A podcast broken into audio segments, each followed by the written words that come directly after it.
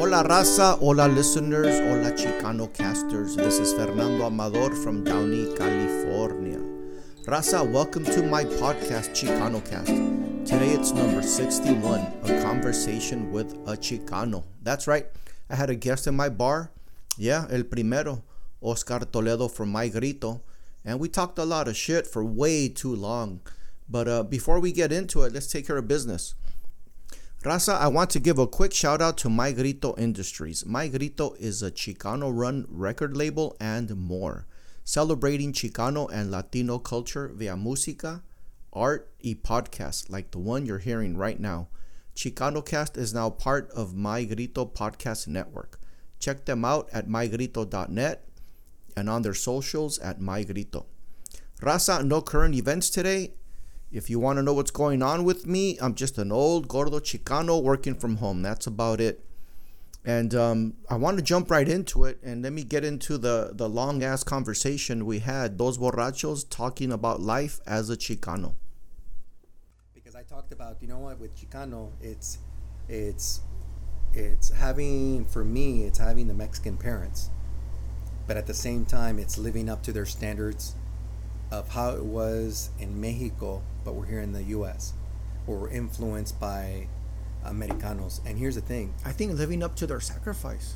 Yeah, they made the big sacrifice to be here. I know, like my mom, like, you know, I'm a product of a single parent. It's like she fucking made the big ass sacrifice to get us here, yeah, or get herself here to get me here. And I was lucky to be born here. And to me, it's like I owe this family and I owe her a lot. Yeah. To do better, right? Because she had this vision for me. She did. She sacrificed a lot, and she came here as a maid, you know, wow, and had me. And she was like, but she always pushed education on me. So like, I felt like I owed her that, you know. Yeah, man, my parents in a good way. Yeah, and it's good because they know education's going to give us more options where we hopefully don't struggle as much. We're always going to struggle. There's always going to be some obstacles in front of us. Mm-hmm. That at least with education, we'll be able to make some better decisions that can help us overcome some of these barriers that are in front of us. No? Well, just the language barrier, you know? Oh, that's a big one. How do you get judged, or how does a raza get judged? Because they have an accent or they don't, you know, speak the language. Yeah. And that's bullshit, you know? Simone. But we don't have that, right? Like, I've had people, you know, question me, and I speak English to them, and then they just back up, and they're like, oh, shit, okay, you're American. And yeah, then they have this totally different attitude towards me. But if I couldn't do that, they would just fucking come down on me. Oh, big time. And make me feel like I'm not welcome, or maybe kick me out, or who knows. Simone. You know? I still trip out, and I 100% mean this. I never heard the episode about you talking about your brother with the Weddles and the landscaping thing. Oh yeah, that happened to him. Yeah, I 1,000% it happened to me. Same and thing. It almost sounds like the same fucking thing. He was there checking out his new home he just bought, all happy and shit. Well, I bought my first home ever, and it was in Huntington Beach, and I'm there in the front yard. The house was the shit, but it was the only way we could get in. Was it your fault for buying in the wrong neighborhood? Orale. Pues my wife, she grew up in Huntington Beach. Ella es Chicana, mm-hmm, but she grew up for a good portion of her life in Huntington Beach. And when we were looking at, here's my stepdaughters, and we wanted the best possible school for them, which is what all we want for our kids. That's all we wanted. And we were looking at all these things, and she came, and she's in real estate, so I was taking her expertise very seriously. And where do you think we should live? Where do we're gonna get the best bang for our buck? Where can we invest property? Huntington Beach sounds white, is it? Well, there's different pockets. On there's a lot of Chicano, there's a lot of Latino, there's a lot of raza. There are those pockets in there, but at the same time, Huntington Beach has its reputation in the 80s and 90s for there being a lot of skinheads. Which, quite honestly, I still think that there's the children of the skinheads are there. Well, isn't that where the Trump supporters were gathering? My daughter was telling me, because my daughter lives in Orange County, and she's like, Dad, check out this video. Yeah, I know. We got a lot of fucking shit, and for my business, it affected me because a lot of my top clients knew that I'm in Huntington Beach, but they also know that I'm brown, and I'm like, do you know what? Do I experience it? Yes, I do. I experience racism, but at the same time, I also have white friends that 1,000% don't look at that. I can go to, I'm like, I grew up in Santa Ana. I experienced racism from brown too. They're just hating on me, or it's when it comes back when they're calling me pocho and all these different things because I can't speak, I say a couple words wrong. But you know what? Although pocho to me always came from my own people. I don't think the gringos don't know the word pocho. Right? Oh, no. It was raza from Mexico calling me pocho because I wasn't speaking, even though Spanish is my first language. But then again, I'm trying to mix in, and I'm here in the U.S., and I'm trying to adapt to being an American, which I was also very proud of. It's all I knew. I was being raised by Mexicanos, but in the U.S., and I'm learning English while at the same time only speaking Spanish at home and with my friends in the neighborhood speaking Spanish. So it was a trip. But no matter where I go, when there is people there in the barrio that will call me pocho, which is rotten fruit. That's what pocho is. It's that's what it means. It's I never took it the right way. You know, when I never did. I remember going to Mexico, and as soon as I opened my mouth, they're like, "Oh, es pochito, es pocho," and I was like, "What the fuck does that mean?" And then coming back home, I looked it up. Getting older, and I'm like, "Oh, that means you're like a fake Mexican in a way, or a fake gringo. Fake, you're fake both ways. As a Chicano, you're kind of fake both ways the way they see you." So that's why I say, grab your identity. You're Chicano. That's your culture. That's who you are. It's that hyphen like you used to talk about between it is Mexican and American. And by the way, Raza, this is Oscar from My Grito Industries, and we're not going to talk about My Grito, which is the partner to Chicano Cast, but we're going to jump right into just being Chicano. Órale. Is that cool? No, absolutely, Fernando. Gracias for having me on the show. Yeah, no, it's a welcome to have somebody else give their point of view, and I hope there's some parts of it that you disagree with me, or that you have a different point of view, because I have my own old man point of view. You're a little bit younger than me, possibly a generation younger, and that's what I want. And then maybe at some point we'll get maybe a millennial or even a Gen, what is it, Gen Z? Is that what they're called? Fucking youngsters are crazy. I know they lectured me off and on. But what was the first question we wanted to handle, Oscar? I know we talked about maybe talking about some Chicano issues. What was the first one? Well, we talked about, for example, for me, como, what does Chicano mean to me personally? And for me, Fernando, really, when I hear the word Chicano, I'm thinking of a couple of key words. I think about pride. But al mismo tiempo, I also think about challenges that we face, being a part of two different cultures. I think of discrimination that not only I went through, but more importantly, my parents went through. And quite honestly, my kids are going through as well. And they're second generation. But I also hear the word Chicano, and I think about love. I think about familia. And that's what that means, that means to me. You talked about in one of your earlier episodes about Chicano meaning being that hyphen that's between Mexican and American. And neta, that meant a lot to me because I was thinking, okay, that's what we are, And not belonging, right? Not belonging. Yeah, and you know what? I try to belong to both groups. I try to be a güero. I try to be a Mexicano. And quickly I found out, maybe not quickly, maybe it took me a lot of years. Hopefully you it didn't. But that I was neither one. And I was in between. But I didn't know that in between existed till I got a lot older. Yeah, Simon. For me, I mean, it was kind of early on. My parents are Mexicanos. They were both born in Michoacán. They were raised in ranches. And they came to the U.S. They crossed the border at a very young age, and from the moment they got here, they were working multiple jobs. They've always worked two jobs. I've never known either of them not to be working two jobs. My brother was born first, I was born second, and then my sister. But I mean, they raised us based on their upbringings, based on how they were raised by my abuelitos in a ranch. But here we are in the U.S. dealing with all the different struggles that we're going to have here in the U.S. and understanding what the American culture is like. So I had a lot of confusion, a lot of identity crisis, because I was trying to... Let me stop you there. My stupid ass identity crisis was Chicano equals Cholo.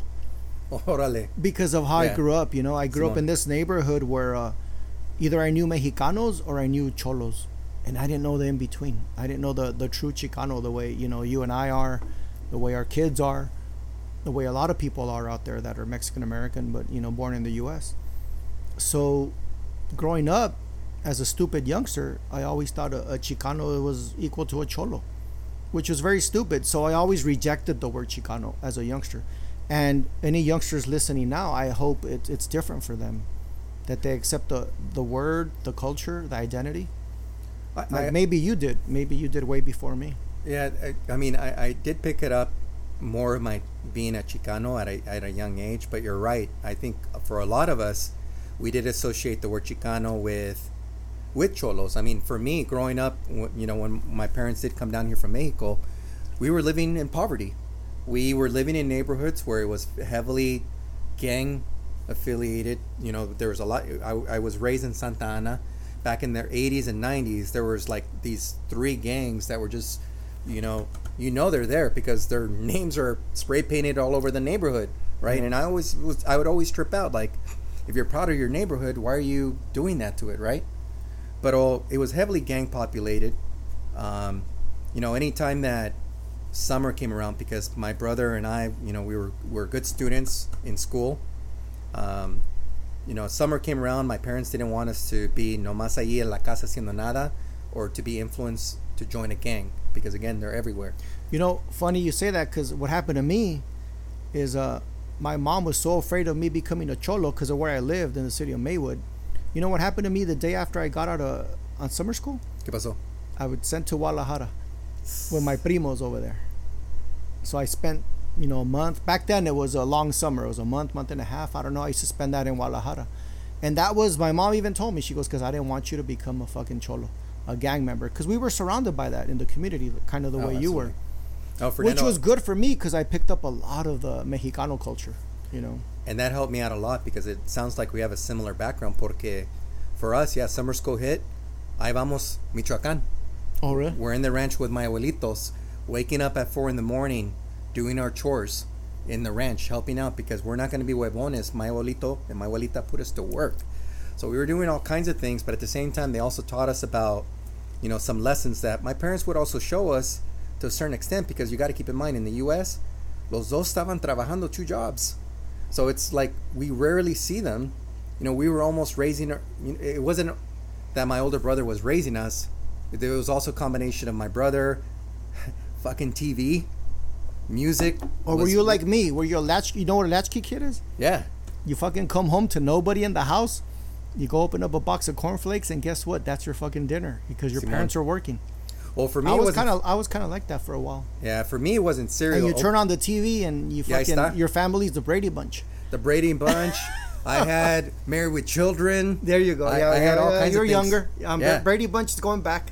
Oh, no. Well, we were raised by Brady Bunch también. Don't get me wrong. All these white shows, huh? ¿Verdad? I know. But I wish I would have had George Lopez show back then. That would have been awesome for us. Because I would have realized who I was. Because I was pretending to be somebody I wasn't, watching these fucking shows. I'm kind of stupid, and TV has a lot of influence on me, TV shows. And it does. It does more than maybe it should, right? Well, I think even today, TV has a lot of influence, because, I mean, think about the last year and a half with the pandemic. When you do connect with somebody, as things are starting to open back up, one of the things that's part of the fucking conversation is, so what shows have you watched?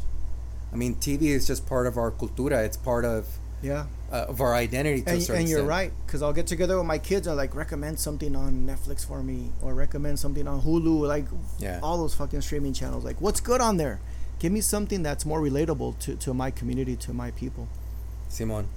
Yeah, but, I love the fact that my parents did send us to Mexico, because it did give us an opportunity to respect and understand more about how that part of my identity is, mm-hmm. how it is to grow in Mexico.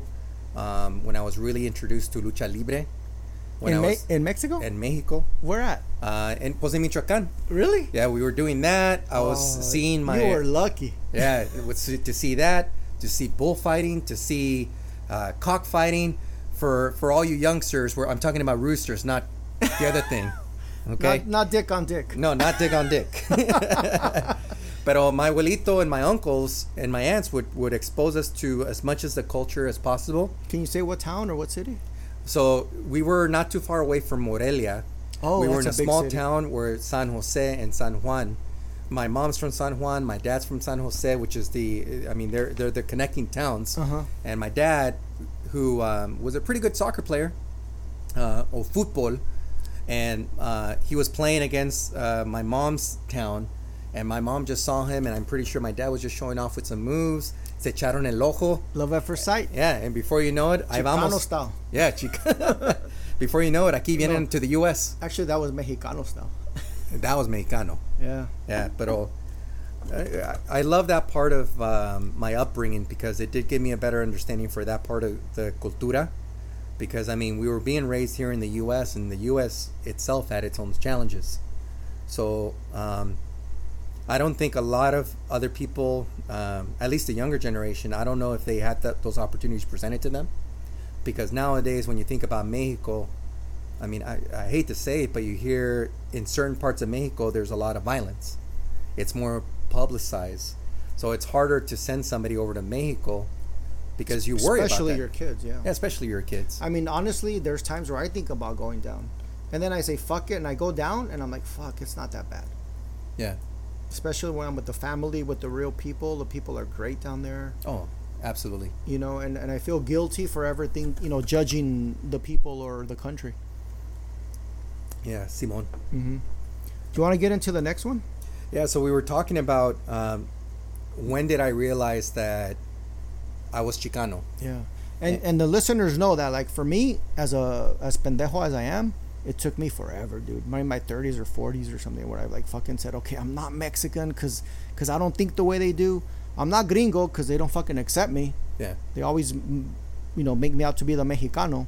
So what the fuck am I? And that's when I started searching. But it took me long. I was literally in my 30s or 40s. And I can't pinpoint the time when it happened, the age. But I was very old and very pendejo. And just said, fuck it. And you know what? You know what happened after that? I started doing the podcast. A huevo. A huevo. But I think it happened a lot earlier for you, right? It did happen a lot earlier for me. Porque, I mean, again, it goes... And the thing with Chicano... it's different for a lot of people. It just depends on your upbringing. For me, with my experience, which I think some of your listeners may be able to relate to it, like I said, my parents are from Mexico. They came down here. They're working two jobs. And a lot of my childhood, I didn't get to experience it to the fullest. Porque we wanted to get out of poverty. We wanted to get into a home. Owning a home, you mean? Yeah, owning our own home. Mm-hmm. We wanted to get housing, whatever it took for us to get into.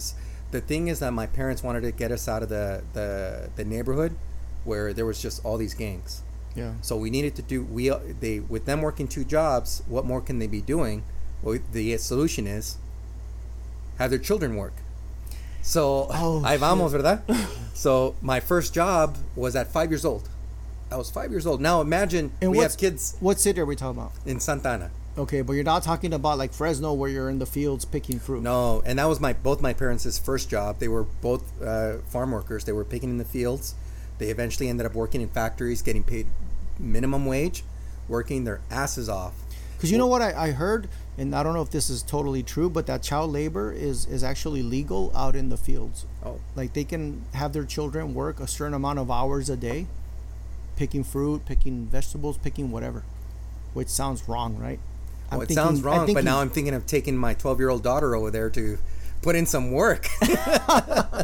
Yeah, so they get to know what life is, right? Simon, because I mean, we have. But I think kids should be in school learning. Oh, I mean, and that's what my parents wanted for us, but at the same time, they wanted to get us out of that situation, and that's why at age 5 I was working for a panaderia. At 5 years old? At 5 years old. Well, here's what it was: we had this gentleman from the neighborhood that owned a panaderia. And at 6 o'clock, he would take whatever pan was left, and he would come down to the neighborhood in his van, and he would be just getting some of the neighborhood kids, and he would say, hey, I need you to go through all the neighborhoods. You're going to get pan dulce. You're going to get conchas. You're going to get bolillos. At 5 years old, I couldn't carry that tray of conchas or pan dulce over my head like my brother did. So I was given bags of bolillo, and we were there knocking in people's houses, asking pan, trying to sell it at a discounted rate because the panaderia needed to make all new fresh bread for the next day. Pan frio is what they call it, I think. Yeah, but people were buying it. And then it was only like 2-3 months when I got promoted to selling conchas. So, but that was at 5, and then shortly after that... Oh, conchas was like the next level? That was next level. I never got to pan dulce, because before I got to pan dulce, where my brother was at, we got a job at the swap meet. And we were in Orange County, we were in LA, we were in all these different swap meets where, as a chavalo, I didn't have my weekends. Because I was there working at the swap meets, too. Whatever money I made was always given to my parents. So it was a little bit different for me just growing up. And I'm pretty sure for some of your listeners, maybe they've experienced that as well, maybe not. But to me, it taught me the value of working hard and bringing back to the familia. So that made me very prideful of what I was contributing to my family. Pero la chingadera was, even as much as I was doing for my family, imagine me working at El Suami, donde hay más que nada Mexicanos. And Spanish is my first language, right? But my Spanish was never perfect. It's still not perfect. I still try, but it wasn't perfect. But you know why our Spanish isn't perfect? And I figured this out a while ago, is because our parents' education level is so low that the Spanish they showed us was very bad Spanish. Because I have a lot of primos in Guadalajara who are very educated, engineers and nurses and other shit. And I fucking listen to them talk, and I'm like, wow. I get blown away. I just want them to talk and listen, because my Spanish is so stupid compared to theirs. Because my mom has a very low education level, you know. Oh, both my parents do too. Yeah, so the Spanish they taught us was at a very like third grade level maybe, you know. Yeah. And when I hear like proper Spanish, it's like, fuck, I want to speak like that. Fuck, I could barely speak decent English, so imagine speaking great Spanish. Wow. Olvídate. Yeah. So I think that's what you're talking about. Yeah, you know? It's that chopped up Spanish, the Chicano language that I learned to accept. Can we even say Spanglish? Did you throw that in there? Because as a kid, I would throw a lot of Spanglish in, and I usually would... not literally get slapped, but I would get slapped, like either speak one or the other, but don't mix them up. There you go. And Chicanos, we love mixing that shit up. Oh, I love it, and I still speak Spanglish, especially when the homies come over with my friends that I grew up with. It's a lot of Spanglish that I talk. I mean, it's just what I'm used to. It's comfortable, right? It's very comfortable, and it makes me feel good. But at the same time, when I'm out in public, especially at a younger age, when I realized that I was really Chicano, So let us know, when did you realize you were Chicano? How old were you? So I was... And how did it happen? So I know that it was in 1990, and I'll tell you why here in a sec. Porque I was getting shit from Mexicanos that were here in the U.S. They would hear my language and how chopped up it was, that I would get the word. I know you used it before. A lot of us have heard it. At least the older generation has heard it. Pocho, which in reality means rotten fruit. And I didn't realize that it meant rotten fruit too much later, but I knew that it was a term, not a good term, but it was a bad term that they're just saying that I'm just not a real Mexican. And then when I was going to school, even though my community was mostly Chicano, mostly Latino, there were still, the teachers were not Chicano. That's right. They were white. Some of the students were in there sprinkled in that were also white. Not that there's anything wrong with it, but at the same time, I would also get criticized. I would get critiqued by the fact that my English wasn't also that great. I think we all have a little accent, don't we? As Spanish speakers, we all do. You know, I have it big time because my wife is Mexicana, so I speak a lot of Spanish in the house, and only English at work or with buddies. But I know I have the accent. A lot of listeners have emailed me, I love your accent, and they miss it because a lot of them grew up in LA and now they're in other areas, and they love this fucking Chicano accent I guess I have. But güeros can pick up on it, right? They can pick up on it, and I think, and it depends on who you're in front of, because for my point, not all güeros are bad. I think we've talked about before que where I currently live in Huntington Beach is primarily güero, and I have a lot of amazing friends of different cultures, all cultures. Oh yeah. Especially güeros, and they're very respectful. But then there's also those times where I go to restaurants, when I go to stores, that I feel discriminated, and it's very obvious. And sometimes it's by youngsters. Nothing wrong with youngsters, but I'm thinking to myself, fuck, like I own a home in Huntington Beach. You're probably living at your parents' house and you're talking shit about me. I'm paying tax on this fucking property. I'm paying taxes on this shit. Yeah. Right? Yeah. But I get it. They were raised a certain way. We're all raised a certain way. No different than I was raised the way I was raised. Were you at the Trump rallies? No. ¿Cómo crees? ¿Cómo crees? I'm fucking around, raza. No, but not at the Trump rallies. But there was Trump rallies down there. There was, right? Trump rallies there. And fuck. I would tell. That is so stupid. You know, that is just so stupid. What are you rallying for? Lies? It's lies. Racism? It was racism, because here's the pedo, and this is not a, for me, it's not a Democrat versus Republican. To me, it's what Trump is to the core, which to me was a racist. Yeah. And his voice gave other racists the opportunity to come out of the woodwork and be proud to wave that fucking flag. And that was very hurtful to me, because for he almost made that shit legitimate. He almost made it legitimate. It was mainstream. It was acceptable. It's crazy, right? Yeah. Y la cosa es que I lost some friends. I unfollowed some people on social media. No different than fucking haters unfollow me on social media. Because of the political views? It was the political views. And to me, and I try to make it clear, it wasn't that, oh, you're Republican. No, fuck you. It's... You're allowing Trump's views specifically when it comes to racism, when it doesn't come to equality, when it comes to saying these hurtful words that gave other races the energy to feel like they can go out there. Empowered them. He empowered them. And I'm not for that. I'm not for that one bit. I mean, that's no progressive way for any country to go. No. It's just not good. It's not, but you know, when going back to when I realized that I was Chicano, you know, back then, again, we're talking about Mexicanos that sometimes were critiquing me because my Spanish wasn't great. It was güeros or other cultures that would critique me because they heard my accent. And they felt like, oh, this guy just crossed the border illegally, esto cuanto. And no shame to that, because my parents did cross the border for a better opportunity. Mm-hmm. And isn't that what the U.S. is about? It's about immigrants coming here for a better opportunity. That's right. And both my parents are U.S. citizens now. They went through the process to get. And a lot of times it's not for themselves, but for their kids. Oh, the sacrifice. Without a question. For us, absolutely. Do we owe them? I felt like I did.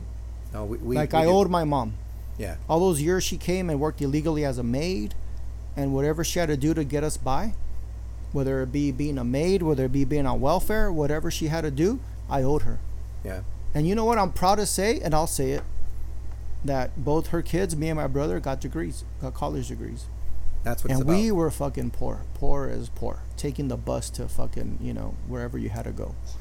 And because I felt like I owed her, because she sacrificed a lot.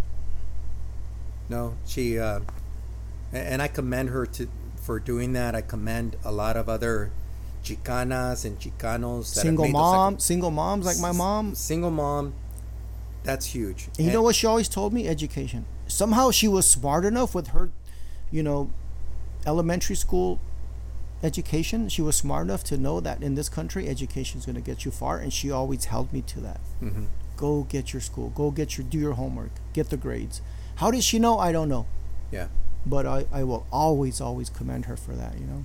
Yeah, there's a lot that we have to be grateful for our parents, especially the single moms, mm-hmm. primarily. I mean, Fernando, I married a single mom. Tenía dos niñas, and what attracted me to her, but it's a long list. And I don't want to make this about her. It's already too much about her in my real life. But it was just her strength. It's her thinking about her kids. It's about her wanting more. And not only about her kids, but also her. And being aware that there's challenges out there and the sacrifices they need to make. And generationally, we have to do better, right? Like our kids have to do better than us. We did better than our parents, hopefully, and then our kids will do better than us. That's the plan.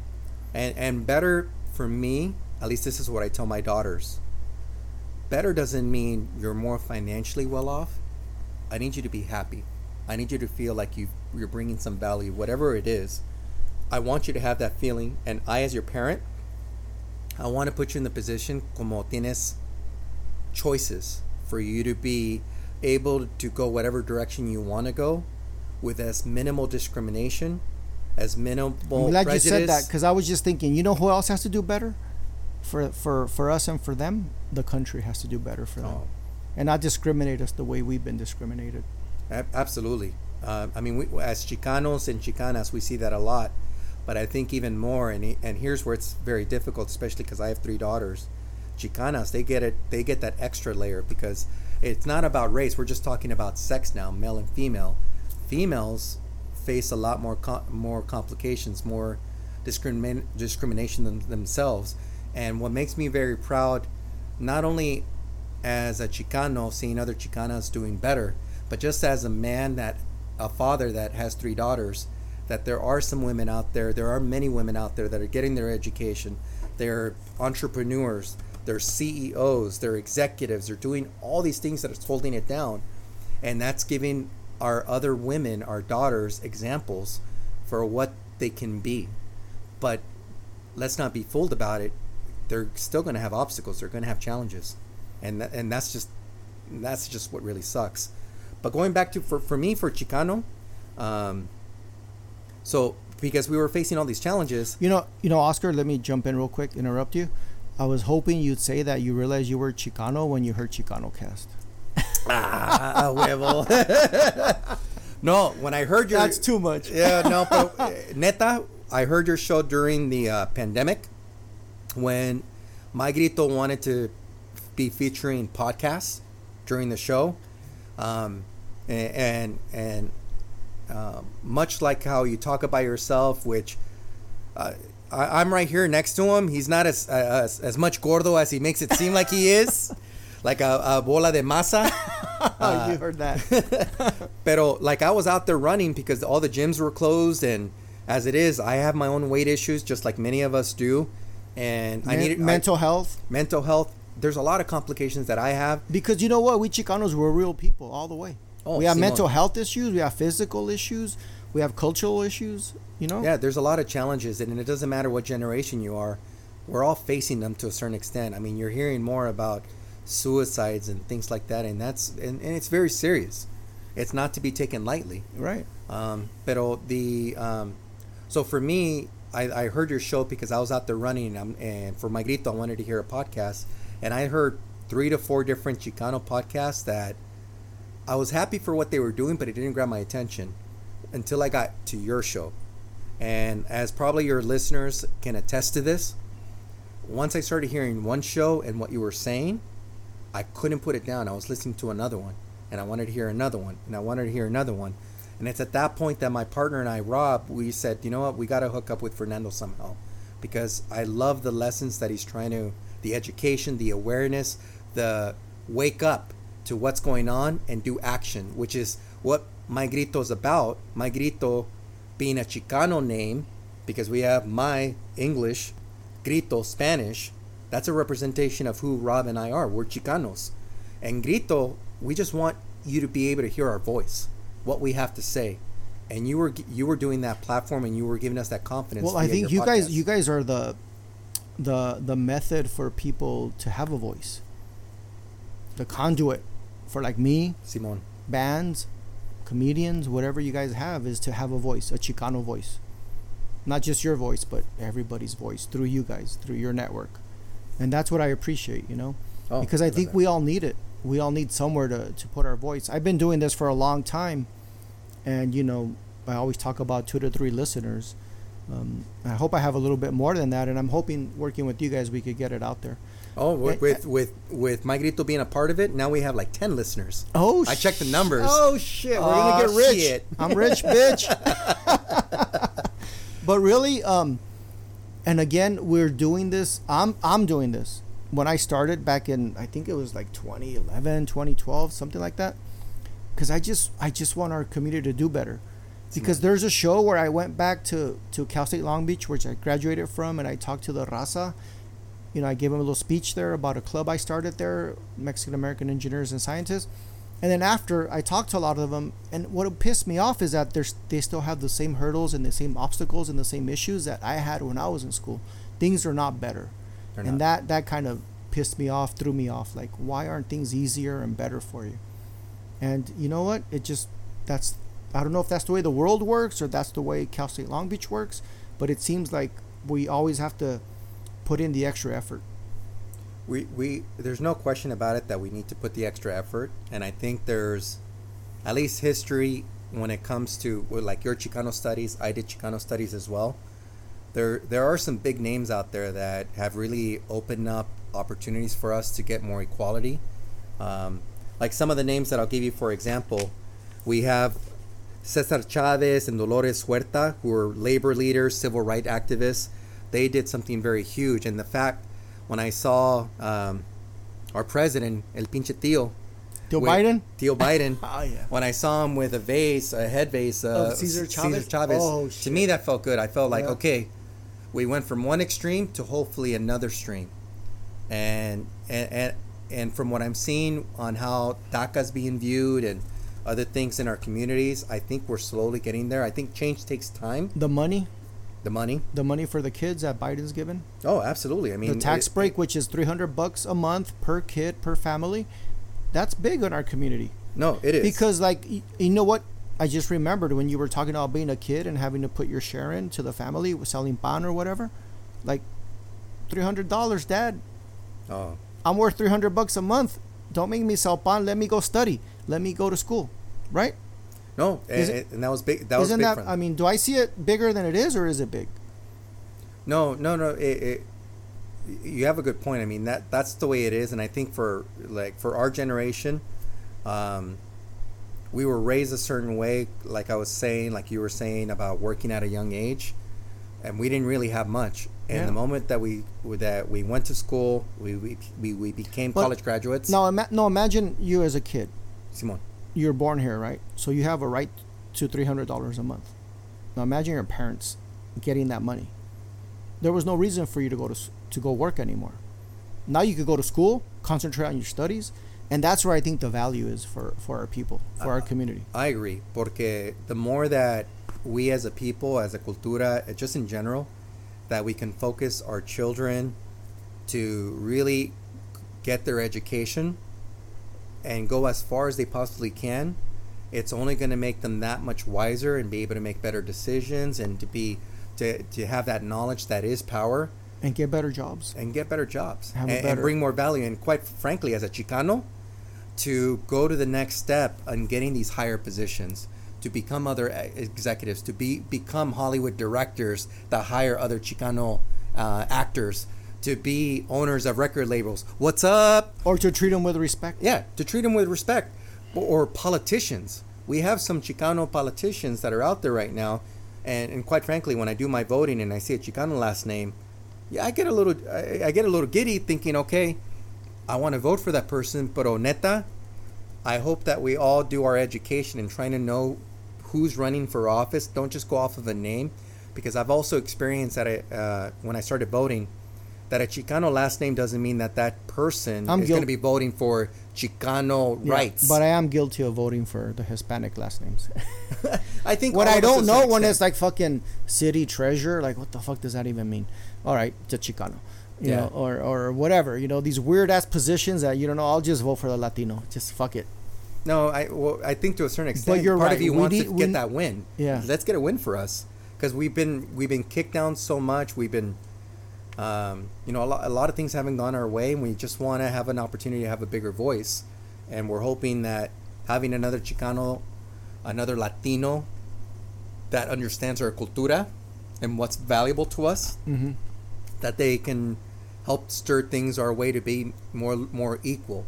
And that's the thing. We're looking for equality. That's we're not looking for handouts. Yeah. We're looking to be viewed a little bit more equally compared to everybody else. Just open the door for us. That's all we want. Yeah. Don't carry us in. Just open the doors. Simon.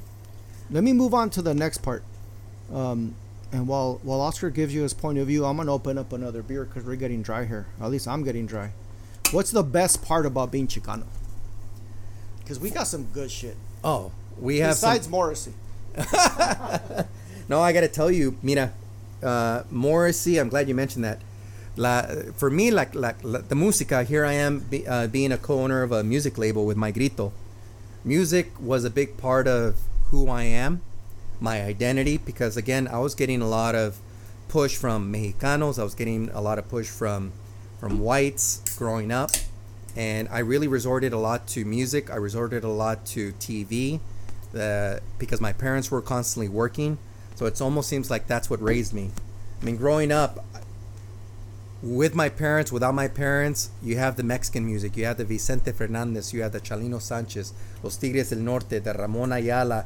Anytime this music comes on, if you're around me, you better be ready to fucking take a shot. That's just the way I roll. But you have that, and then you have the American side of me that made me become a Jim Morrison, a Doors fan. Then you're talking about the Metallica, the Guns N' Roses.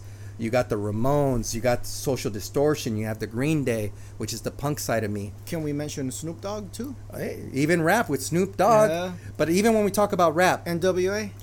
A little N.W.A. I was a little, you know, I still can't say the N-word. No, that's how just how I roll. I feel uncomfortable. But the thing is with the rapping, what really helped me out with rapping or what gave me my identity con la música, is when in 1990, Fernando, when I heard Kid Frost. And for some of you, if you don't know who Kid Frost is, fucking YouTube this shit. You're going to want to hear it. Easy to find. But he was a Chicano rap artist that was doing these videos, that was a representation of us. And he had this song in 1990 that he came out with called This Is For The Raza. Go ahead and YouTube that shit. There was a verse on there that really made me feel proud of being a Chicano. And that verse is Chicano, I'm brown and proud. Guantes, chingazos, Simon, tú sabes, get down. Right now, in the dirt. What's the matter? You afraid you're going to get hurt? I'm hearing this shit, these lyrics, and it's relating to me because remember, when I grew up, it was gang related. There was a lot of violence. My parents working two jobs. They're very frustrated when they get mad. When they get home, they're mad because they're working their asses off and they got chewed off. They got discriminated. The boss was talking shit to them. Here we are, little mocosos running around not listening to them. Believe me, I got the cinto, I got the bota, I got the chancla, I got everything growing up. And that's a part of my identity that I'm trying to get away from because, you know, that isn't the identity. That isn't the identity. It was just a circumstance. It was your circumstance. It was my circumstance. That is not the Chicano identity. It's not. Hopefully it isn't. I don't feel that. You know what? I'll be honest with you. It wasn't for me. And I credit my mom 120%, dude, with just being positive with me. Go to school, do your homework. I would take off to the fucking park to kick back with my friends at Maywood Park. She's like, hijo, did you do la tarea? And I'd be like, sí, mama. And she's like, okay, I hope you did because you're going to end up being a janitor if you didn't. You know what I did? I did a fucking U-turn, went back, did my homework, and then went to the park. But I would still go to the park. But she fucking instilled that in me, like education, like just fucking get it done. Education is important, and I hope that we all try and go as far as we can with education because it does open up a lot of doors. But going back to what you were saying, I mean, the best part of being Chicano, I mean, here I am talking about my music taste. Yeah, let's go to the positives of being Chicano. So with the positives, it is the cultura, it's the music. That we can go from listening to the rancheras, the corridos, the mariachi, to listen to English music and still adapt to it very well. Yeah. Or like you mentioned in one of your shows. Like I could get down to Morrissey and maybe shed a tear, and also to Juan Gabriel. You're still shedding the same tear? Yeah. Really, I really can. No. You know, and maybe some mariachi when I'm pretty drunk. Yeah. Again, if you're listening to mariachi or Juan Gabriel or Morrissey, we're taking a fucking shot. There's no ifs, ands, or buts about it. And that's what's great about being Chicano. You get the best from both cultures, you're right? You do. And you mentioned on one of your shows the food, right? You can go from Mexican food, from pozole, menudo, tacos, to a hamburger. Yeah. And what else do güeros eat? Like mac and cheese? Fuck, hamburgers and mac and cheese and a steak. And a steak. Pues me gusta de steak. But I do love burgers. I do love burgers. Yeah. But that's the best. We can get the best of both cultures, you know. Oh, we can. I mean, that's what's great about being Chicano. It's that. And if you ever see a Chicano, a Latino not dancing at a club, they're not Chicano. Because we love to dance. We love to move. We love to eat. We love to party. And we also take a lot of pride in ourselves. With our style, the way we dress. Don't get me wrong, we also have our flaws. I have a shitload of flaws. We also like to do el chisme. Yeah. Well, talk shit sometimes. Well, that's the next part. What's the worst part of being Chicano? But I think the worst part is that, like you said, growing up, we saw the haters. You know, we tend to be haters. Because we were so discriminated by the white man that we thought we had to discriminate too. So the only people we have to discriminate is each other, and we do that, and that's very wrong. No, it's very wrong. I mean, that's the worst part about it, that we need to understand that we are going to be facing some challenges with discrimination, with racism, and know that we need to work extra hard. And here's the thing, Chicanos, Mexicanos, I've always known our cultura to be one of the hardest working people in the world, period. You know, and I always thought this, let me interrupt you, Oscar, real quick, is that we fucking run this country. We do. This country runs on the backs of Latinos, of Chicanos, of Hispanics, however you want to call it. I mean, the meat industry, the vegetable industry, the food industry. We don't fucking eat if it wasn't for raza, you know? And I wish people realized that and supported more our people with health benefits, with pay, with acknowledgement. Because this country does run on our backs. It used to run on the backs of negritos back when it was the slave days, but now we are the new slaves. And I hope I don't get in trouble for saying this, but we are, because we fucking do all the hard work. I mean, you go to any fancy ass restaurant, in the back you're gonna have a lot of raza working back there. In the fields, who's working? Raza, right? And I just want that to be acknowledged, you know? Yeah, and I think we're slowly getting there, especially now that Trumpitas is not president. Yeah, it's going to help us out a little bit more with Theo Biden and just really with our community, and having more platforms like Chicano Cast, like My Grito, that give the Chicano, the Latino, a voice to be heard, to hear our point of views. That, I think that's really going to help, because I mean, we do need to acknowledge the history that we've been through. And again, like I said, with Cesar Chavez, with Dolores Huerta, there's other big activists like Rodolfo Corky Gonzalez, who's a Chicano boxer, poet, political organizer, activist. I just read about him. He has that poem, Soy Joaquin or something. Soy Joaquin. Yeah. Soy Chicano. Yeah. Like, so he's a big. Look it up, Raza. Look it up, and let me give you some other names. With Oscar Zeta Acosta, who's a Chicano attorney, Gloria Ansalva. And to me, this is a big one, just because of, I think this is being more talked about now, and you talked about it in one of your podcasts with Gen Xers, or with just the verbs, proverbs, y todo esto cuanto. The pronouns. But with Gloria, what she was is she's an American scholar that really studied Chicano cultura, feminist theory, as well as queer theory. So, which was rare back then. It was very rare, and you can only imagine the challenges that she went through as a Chicana, that's talking about not only being Chicana, but also this other identity of hers. And you think about now our generation, our young generation, who are in certain ways given a bigger platform to be themselves, to, if they're gay, I mean, we think about LGBT rights, y esto cuanto. There's more opportunities for them to come out, but don't get me wrong, they still have their challenges. They still have, you know, the obstacles of telling their family and being exiled from their family, esto cuanto. But I think even bigger, I don't know if it's bigger, but other than that, it's the racial part that still exists. Add that to it. Like, they could be whatever pronouns they want to be, but yet they're still Chicanos, or they're still Mexican, or they're still Latino, or they're still Hispanic in the mind of whites. Whites can call you they, he, she, whatever you want. But guess what? You're still Latino, you're still brown, you're still, so you might still be discriminated, right? Yeah. That's happen. To me, that's bigger. Maybe because of my podcast, or maybe because of my age or how I grew up. That's so much bigger than realizing what I am as a pronoun. No. First, give me the space as a person of color. Give me the equal rights, give me the opportunities, and then the other comes later. But, you know, maybe that's my opinion as an older person. And I think that's some of the challenges that we're going to face, because I agree with you. Because when we grew up in the 70s, 80s, and 90s, that was our biggest obstacle. That's what we were facing, because even if we go back even further back, when more Mexicanos were here, you think about the Zoot Suit Riots, you think about all these different things. There's our culture has a rich history of challenges here in the U.S. And for us, growing up in the 70s, 80s, and 90s, we were trying to get that from us. Yeah. We were trying to... Just the equality part. Well, that's what we wanted. Racially. Yeah. But then you take a look at other generations, other generations that are outside from us, because we're... Fernando, you and I are Gen X. Some of your audience, they're probably going to be millennials, or what we call Gen Y. Gen Z. And then we have Gen Z, or the iGen, that is very open to social media. Of course, they're a lot younger. They're ages 9 to 26. My daughter's part of it. All three of my daughters are part of that generation.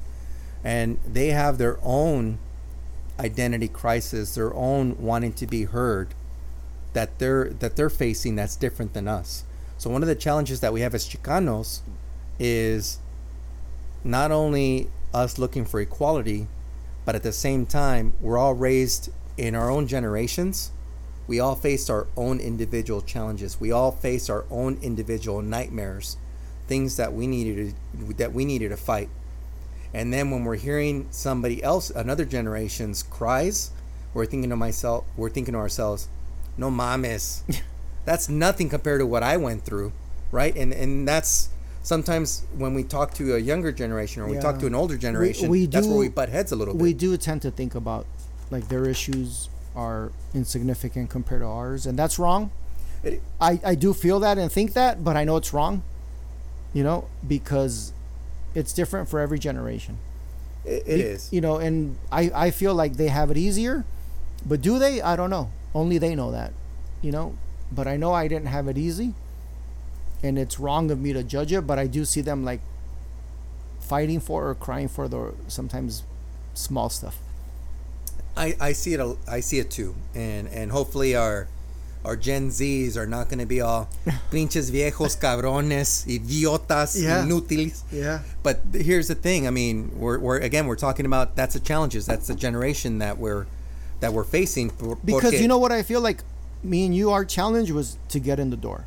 That's all we wanted. Just open the fucking door. Let me in. Now we're in, and I think they're fighting for it. Now I'm in, but now realize who I am. Accept me for who I am. Yeah. And you know what? And I know we were like, let me in the door, and I'm gonna fucking hide in a corner and get my paycheck. ¿Verdad? Yeah, because I'm in already. Yeah. I'm in. I just want my paycheck. And I want to just make a life, Yeah, let me get my education. Let me work my way up the work ladder, the company ladder. I'll do what you want. Simón. I'm not going to question anything. But the fact that these kids want more than that, I think is great. I don't totally understand it at times, but I think it's great. And I'm not going to judge. And I'm with you because I don't understand it sometimes. And that's where, for me and you, and I'm not speaking on behalf of our generation. I'm just speaking for me and you, or at least for me right now. I hear these cries, and the first reaction, despensa, is, do you feel entitled? Yeah. Like, why are you asking for all this shit? Yeah. We didn't have this shit. We were dealing with other stuff. But they are entitled. And you know whose fault it is?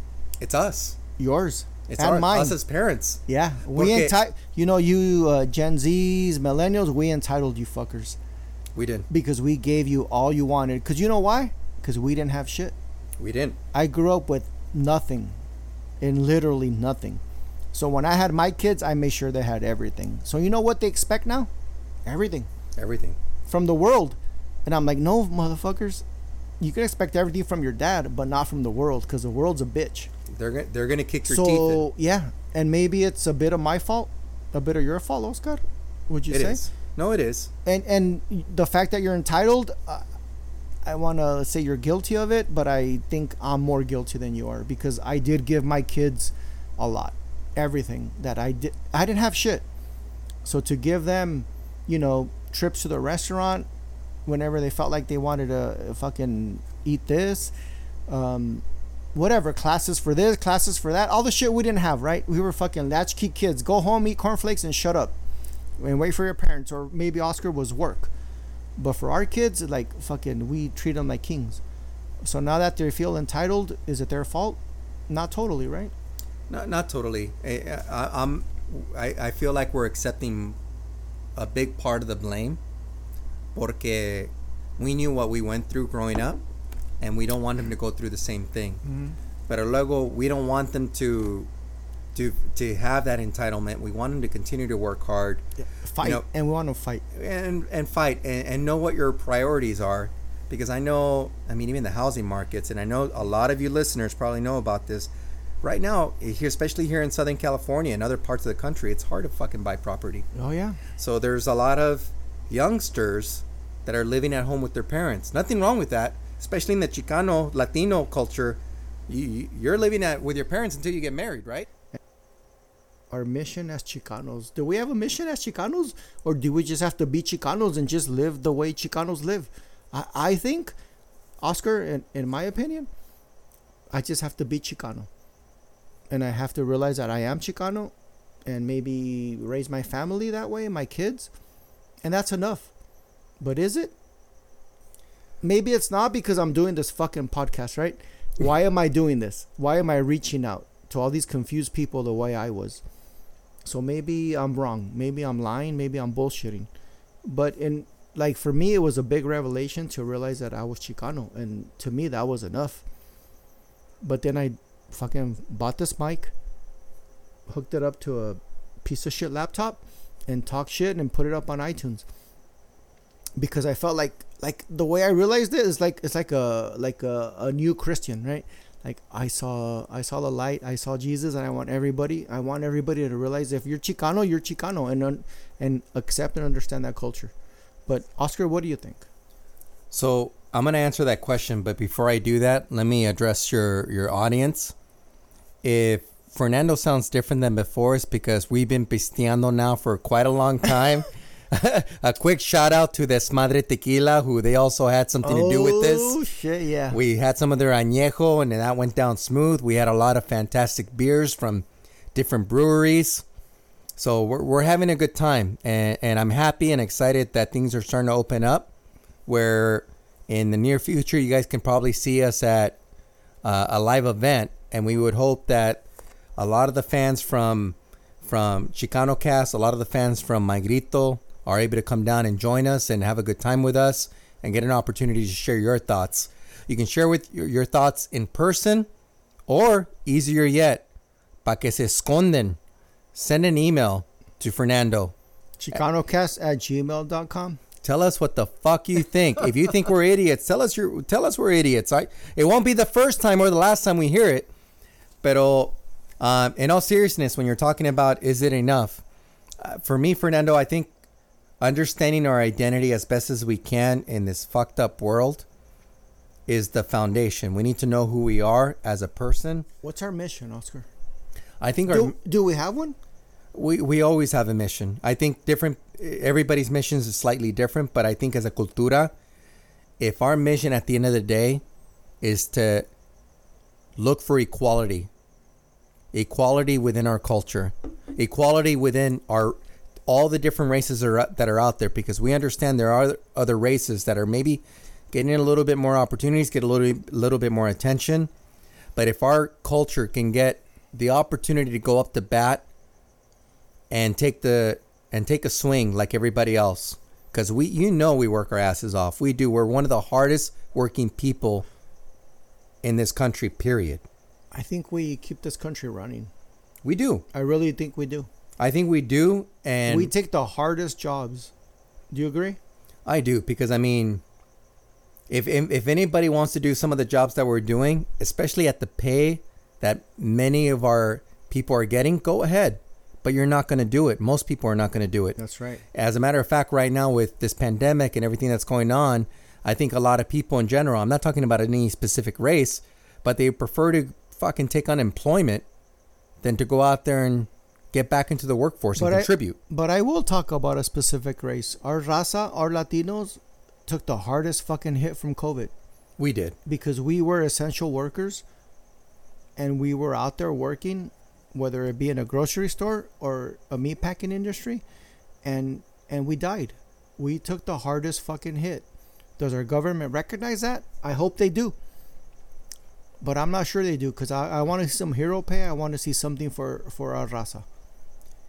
I agree with you, and I would love to see the day when we do get that hero pay, because you're absolutely right. From a lot of the essential workers, a lot of them, a high percentage, and the statistics are out there. A lot of them are Chicano, Latinos that are out there still working in order to keep their country running during this very difficult time. we have a lot of family members, a lot of people that we know that have passed away from this virus. And I hope that our mission going forward, neta, is that we understand where we come from, that we respect our culture. And for you Chicanos, our culture is our Mexican background, our American background. It's a matter about being proud of both, but also understanding that we have a different identity between the two of them. At least that's the way I view it. We have Chicanos have a beautiful culture. We have our language. We have Spanglish. We have our kids that are, hopefully we're teaching our kids how to speak Spanish as well. I know for some of us it's not that easy. But I think at the end of the day, if us as a culture, if we're looking for equality, if us as a culture, we're looking for progress to put more people in power to help level out the playing field as best as we can. For us to have opportunities to succeed, for us to make change, that's great. I'm not looking for, people that are for us to feel entitled and for us to be saying, oh, we need to be getting more and we haven't earned it. I'm not looking to help out, to hook up los huevones that are out there. I'm looking for those of us that are out there fighting, that are out there educating ourselves, that are in school, that are out there working, our hardworking Chicanos and Chicanas to have an opportunity to be treated as an equal, not better, but an equal.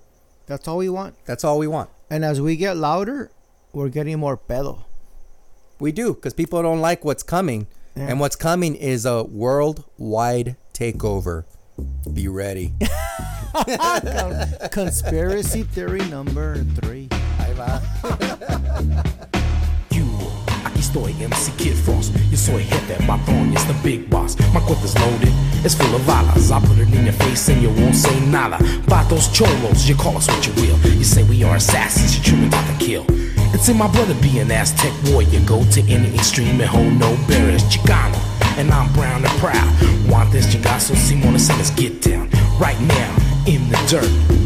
What's the matter? You afraid you're gonna get hurt? I'm with my homeboys, my ties, my camaradas. Kicking back on mi ganga y pa' mi no diga nada.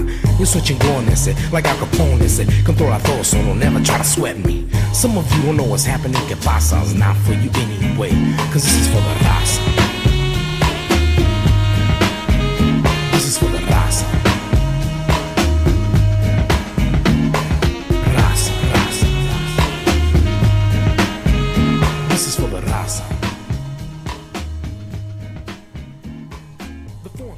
Hey listener, how did you like the show? Oh yeah, good show, vato. A little long, but very interesting. Pinche cabrón. Just give me a review, homie. Chale. Your own body doesn't back you up. They just look at your ass and call you a poo butt. And so I look and I laugh and say, ¿Qué pasa? Yeah, this is for the raza, raza, raza.